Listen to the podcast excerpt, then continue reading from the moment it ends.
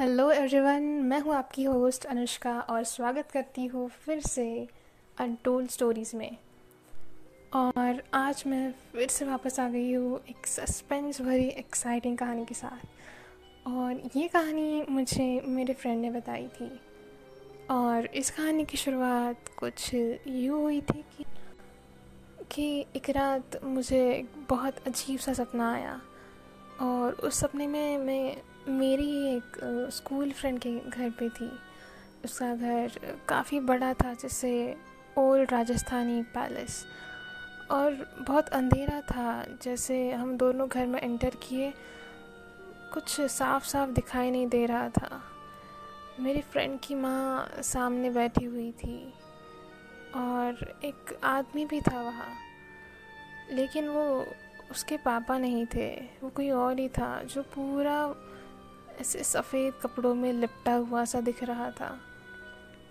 जैसे उसने वाइट धोती पहनी थी, उसका वो वाइट टर्बन था और बहुत शांत लेकिन बहुत अजीब सी मुस्कान लिए वो वहाँ बैठा हुआ था। और बस मैं वो देख के कुछ सोचने से पहले ही उसने मेरी तरफ़ देखा। मैंने उसे काफ़ी अवॉइड करना चाहा, लेकिन वो तो जैसे बस घूरे ही जा रहा था। मैं अंदर ही अंदर बहुत अजीब सा फील कर रही थी। उसका मुझे ऐसा देखना मुझे बिल्कुल पसंद नहीं आ रहा था। लेकिन फिर अचानक वो बोल पड़ा कि, लड़की, तुम्हारे साथ कुछ तो गड़बड़ ज़रूर है।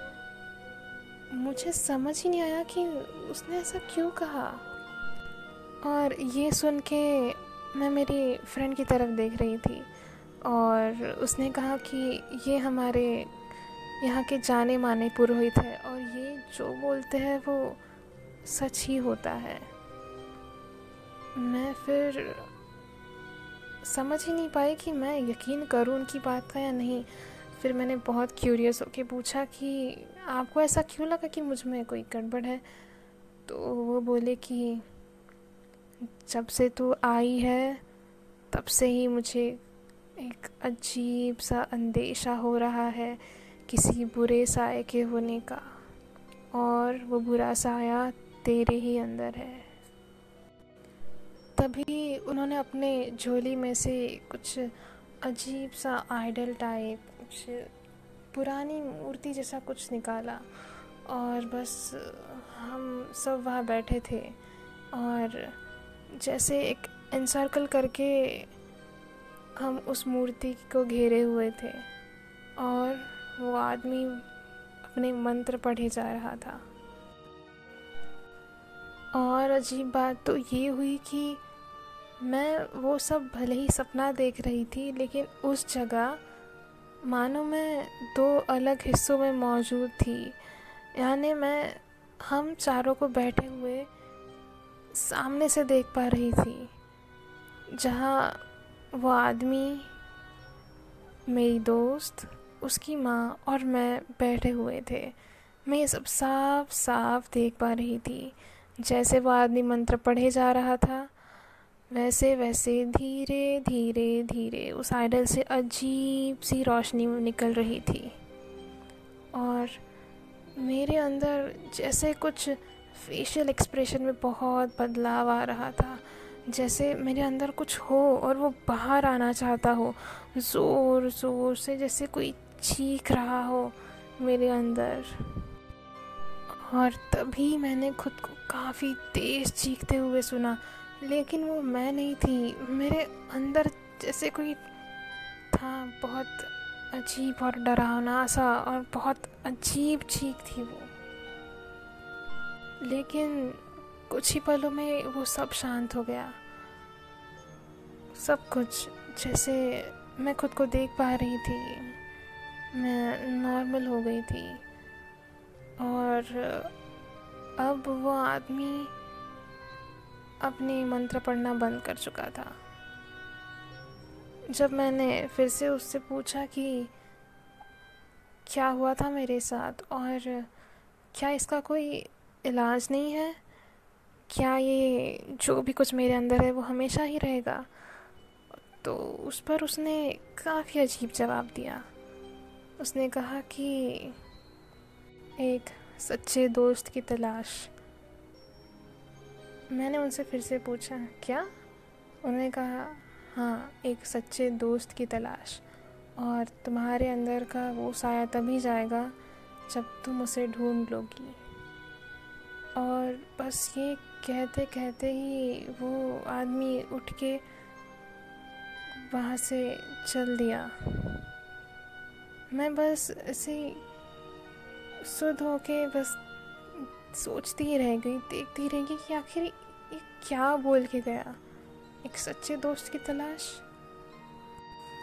लेकिन अब मैं उस चीज़ के बारे में बिल्कुल सोचना नहीं चाहती थी और फिर मैं और मेरी दोस्त यूँ ही कुछ बातें करते करते अपना वक्त गुजारने लगे।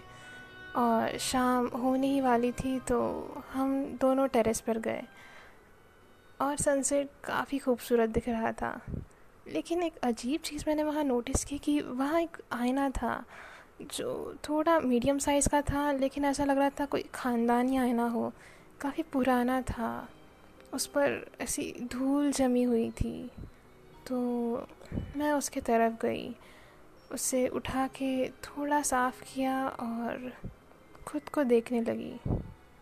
लेकिन बहुत अजीब था कि मैं खुद को देख ही नहीं पा रही थी। मुझे लगा, क्या है ये?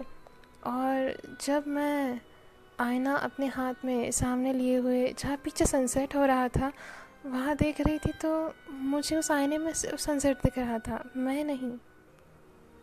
ये काफ़ी अजीब था और जब मैंने मेरी दोस्त को आवाज़ लगाई और ये दिखाया तो तब हम दोनों दिख रहे थे, लेकिन जब मैं खुद दो बार देखा तो मैं दिख ही नहीं रही थी। और जब मैंने मेरी दोस्त से उस आईने के बारे में पूछा तो उसने कहा कि पता नहीं मुझे भी कि ये आईना यहाँ टेरेस पर क्यों है। हाँ ये हमारा ख़ानदानी आईना है, इसे तो संभाल के रखना चाहिए। मैंने कई बार अपने माँ और पापा से पूछा, लेकिन उन्होंने इसके बारे में मुझे कुछ भी नहीं बताया। अब चीज़ें काफ़ी ज़्यादा अजीब हो चली थी। हम टेरेस पे ही थे और उसी आईने को लेकर बात कर रहे थे, लेकिन अब वहाँ काफ़ी धुंध पड़ने लगी थी। धीरे धीरे वो धुंध और बढ़ती जा रही थी। और मुझे कुछ भी नहीं दिख रहा था उस धुंध में। शाम पूरी तरह ढल चुकी थी। मेरे दोस्त और मैं उस धुंध में जैसे गुम से हो गए थे। हम बस आवाज़ लगाए जा रहे थे। उसी टेरेस पर होके भी हम एक दूसरे को देख ही नहीं पा रहे थे। और उस अंधेरे की उस धुंध में मुझे एक हल्की सी परछाई दिखी।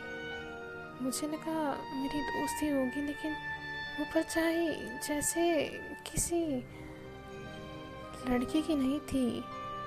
वो किसी आदमी की थी, मानो, जैसे कोई था। उसका बॉडी स्ट्रक्चर और देख के तो लग रहा था कि वो कोई लड़की तो है नहीं बट मैं उसे देख नहीं पा रही थी। मैं धीरे धीरे उसके तरफ़ बढ़ रही थी।